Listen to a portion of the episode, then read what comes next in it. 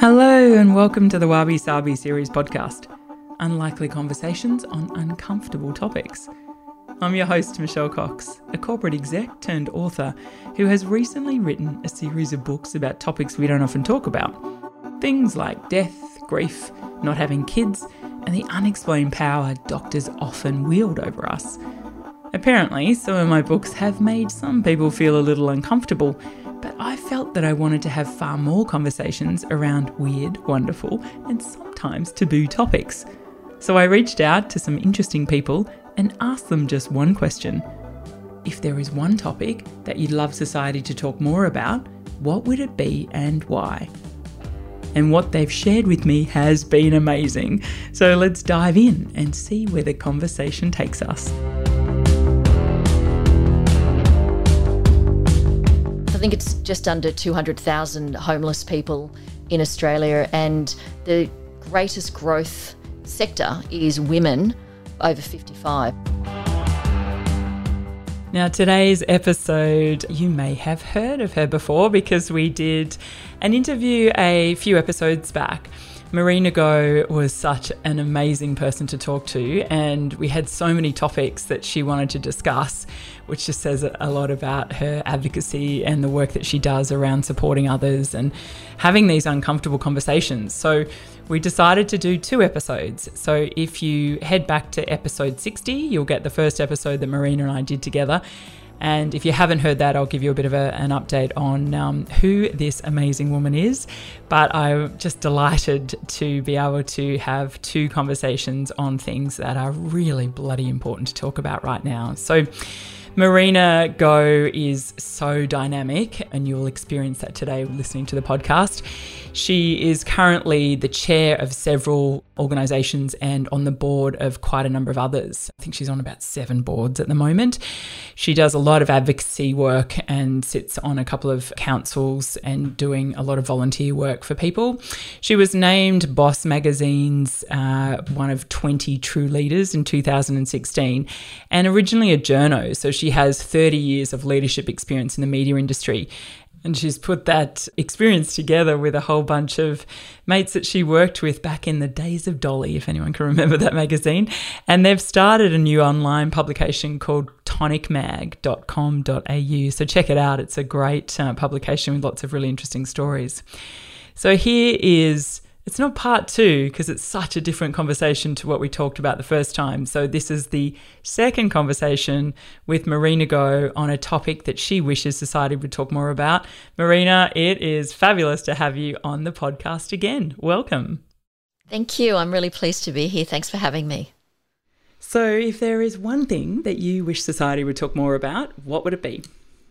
One of the biggest issues that I'm concerned about is the homeless, the situation of homelessness, particularly for older women. It's increasing. It's the people just don't talk about it, and I and I think it's time we had a, a real conversation about it and started to work out uh, what we might do to change this situation. So, what's your exposure to this? Why has it come across? You know, your your concern, I guess. What's what's going on in that space? So, about a year ago, um, when COVID first started, a couple of former colleagues, you know, I used to, in very, very early in my career, I was the editor of Dolly magazine, and we we got together last year and we started talking about um, just, I guess, the challenges of our life, you know, life stage now, and we're we're in our fifties, and we were basically saying that there isn't any, there's not an information source for women of our age group. And so we decided to create something. So we created this website called tonicmag.com.au and it's aimed at basically yeah, women 45 plus but ma- you know, our main I guess our main audience is 50 plus.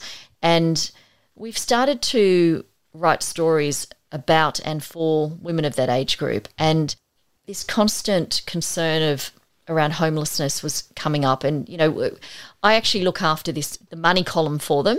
And um, and it just became, you know, we would get questions from our readers, and there were lots of questions around, you know, women being really concerned about the future. And I think one of the challenges is that um, women don't have as much superannuation generally as men, and it makes it even harder for women if there is a separation. And often, and this seems to be the age group at which most separations happen. And so there seemed to be this perfect storm that we were really discovering. And, you know, I started to read more about it and discovered that there's about, uh, I think it's just under 200,000 homeless people in Australia. And the, you know, the, the greatest growth sector is women um, over 55. Yeah, I remember reading that. Yeah. It's really disturbing, isn't it? And I think to your point around, you know, it's one of the things I've been trying to educate any you know women that I've mentored over time and having you know I'm up to my second marriage say that lightly. No, no no planning no planning to have a third but you know I I, um, I keep him on his toes. But so many women do get exposed of you know putting all their money in one pot you know having what my mate calls sexually transmitted debt you know they come into a relationship and they might get a debt that they're not exposed to. But uh, the super element is a massive one where you know you take all those working years and they've missed out on the super and then the you you go through a divorce and he takes all the super. It's like hang on that how does that work?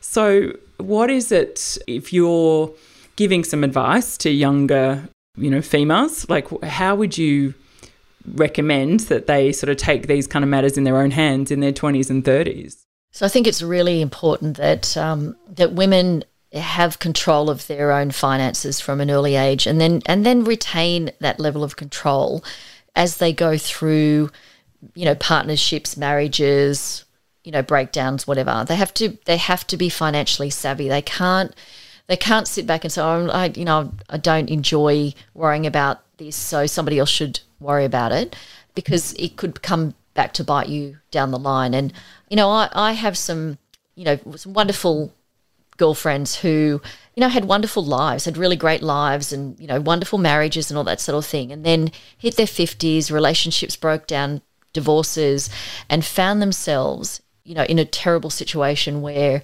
they had no idea actually of what the financial situation was, you know, of their relationship. And then suddenly found themselves without enough money to own a home. And that is scary and some of them had given up their careers also to be mothers and raise children and had not thought about what that might mean for their finances down the line. So, you know, you might make that decision to do that because that might be the right thing for your family at that time, but you have to make sure that in doing so that you are absolutely across the finances and what it means. And and look, I I know some women, you know, who are in their 50s who are really really savvy and even though the marriages are very strong, they have their own bank accounts and they have money that goes into their bank account, you know, even though they were not working through the, you know, through the years of looking after the children, but there was this understanding that that work was valuable. And so, you know, money actually went into their bank account. And I just thought, you know, that's quite a very, it's a really savvy way Progressive. of thinking yeah. about the future yeah. because they just didn't know what might happen at some point. And that means that if the marriage does break down, that they will that they'll be okay. Because it is really awful when you see, you know, you see one of your girlfriends who, you know, went from living in a really lovely house to now only being able to rent something really small and then worrying about the money running out and what's going to happen next because they had no idea of their financial situation. And the husband took all the superannuation. And of course, he's off driving luxury cars and she's struggling. And so I think that um, women and that and that's really that's the best of it right? So when you get into situations where there was limited money to begin with and then you walk away with nothing because one of the challenges is that i was you know i would think oh maybe you should challenge that legally. But they don't have the money to challenge it legally and I think also, as you said before, about the working element, the um, people I know that in these circumstances, they've also maybe only done a bit of part time work or they don't have the confidence either from a, you know, like to go and get a good job or, you know, they're like, well, I'm working in a coffee shop because that's like, I'm like, you're better than that. And let's just work on these things. Or they don't have the money for the, you know, the wardrobe and, you know, all the different things that then goes with those elements that creates that sort of lack of confidence and then this you know even more vicious circle that they can't sort of get themselves out of it as well. It's a really troubling statistic isn't it? When someone says well i don't want to have that conversation with my husband or i don't want to you know talk about having a separate bank account because I want to, you know, be trustworthy and it to be open and all those. And I'm like, yeah, it's not, I don't, I'm not encouraging you to create a situation that then you feel uncomfortable about it, but they're good conversations to have. And it's, you're not going into a marriage thinking, well, we're going to break up. That's not the intent, but you're having these conversations about money that, like, you're both equal, as you, as you said. And we need to get a um, far better in this country around valuing the actual home life and rearing children and all those kind of things as well. So this is a part of those kind of conversations like you mate to actually get paid to do that and put money in the in the bank is a fabulous way to look at it. But what what sort of words of wisdom would you have for people that are in those sort of situations or for those that like us that you know how can we help people? Well, I think if you feel uncomfortable that you you don't have a handle on your finances, then I think early, you know, you we need to be proactive and think ahead. So it would be wise to at least have a conversation with somebody who is an expert in this area. And there are various ways that you can do that. There are some free services, but there are I mean, obviously, we, we provide a little bit of information on our website. There are there are certainly organisations that are there for women to have a conversation about the finances. So, you know, you can you can do that without it costing you any money or very little money. But I th- I think you have to start planning early and one of the problems is exactly what you've articulated and that, you know, people are nervous about you know anybody thinking oh maybe I'm looking at try, you know I'm planning to Leaving run away. You. Yeah. yeah, you know, does this mean it's all over? Am I betraying my partner if I start to think like this? And I would say, no, you need to find out a lot more about your finances. So, so even if before you go off and talk to somebody else, have a conversation and find out about your own finances. You know, make sure that you have access to the bank accounts. Make sure you see those Correct. statements because very often in a marriage, one person does all of the financial, and if you're if you're not the person that does that, get your head around it. Make sure you, you know, make sure you actually read those statements. Make sure you know what you're signing. And this is where a lot of women have gone wrong because they've blindly trusted things they've signed, you know, because you're in love with your partner and, you know, they're not going to do you wrong. And the majority don't, but for those who do, it is it can be catastrophic. So I would say be proactive and don't be afraid because, you know, and and the only way that you can do that is to actually start valuing your own contribution so before you've you've got to feel confident that that you know you're entitled to this as much as anybody else is. This is a shared shared value that you've grown together. Yeah.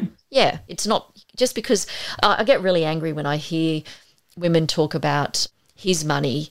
You know, he bought the house. It's with his money, and I think, oh no, you've raised those kids for him as well.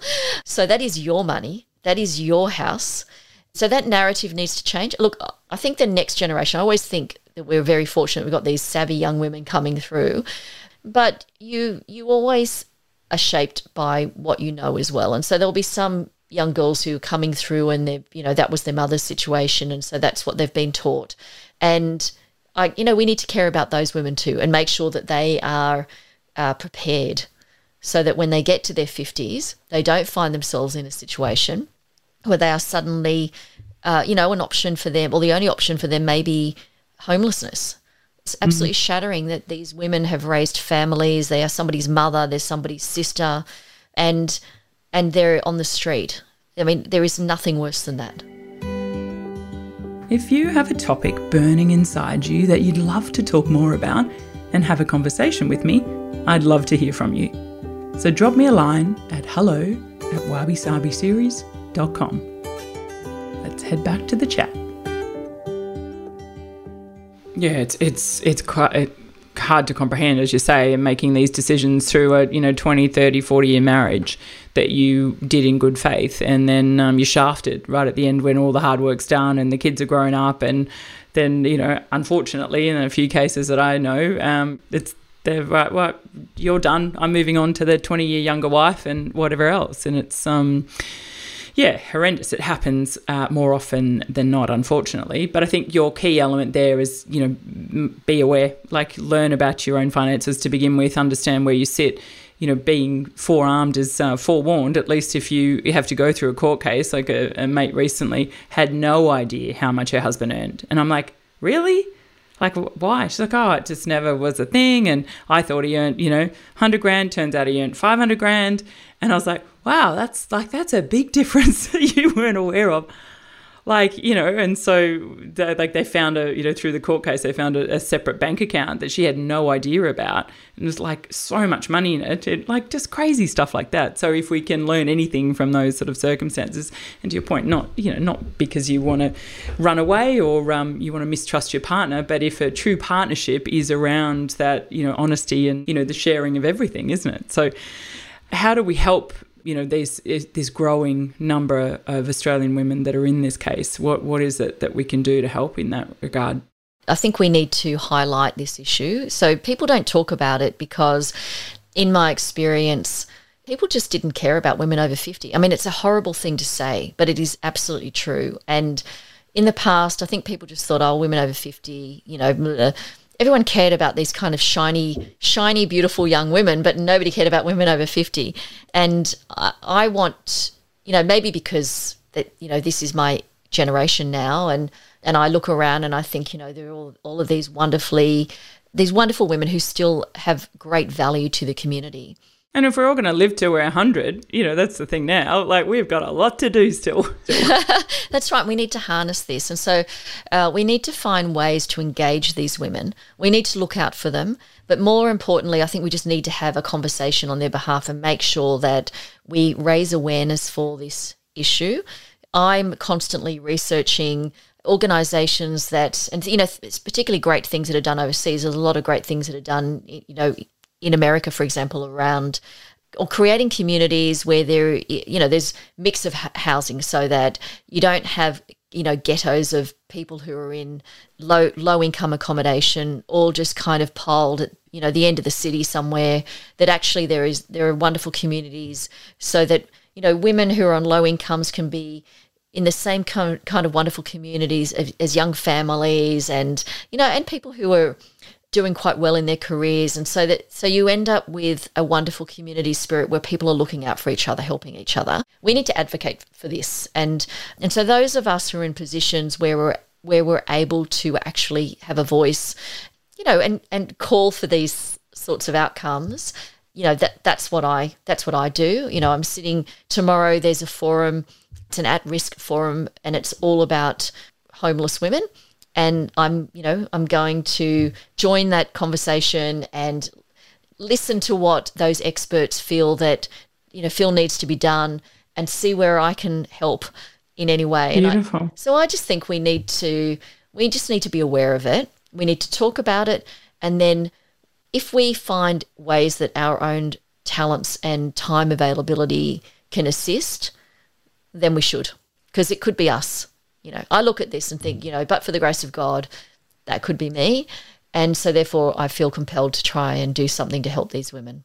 Amazing concept and such beautiful words and some great advice there for all of us to um, take away today, Marina. So thank you again. It's just so beautiful to talk to you. You're uh, you're so eloquent and so passionate about so many different things, but um, your expertise shines through. So it's been fabulous to have you on the podcast. I've absolutely loved it. And I'll get you back on another topic soon, I'm sure. If you'd like to learn more about today's guest, you'll find all the show notes and interesting links on our website, wabisabiseries.com. If you'd like to hear more unexpected conversations, please subscribe to the series follow us on our socials, or grab one of my books. And if you're in a generous mood, I'd love you to share the episode, or maybe even rate, review, and comment on the series. It really does make a difference. Until next time, be sure to claim your own piece of wabi sabi and walk proud in your perfect imperfection.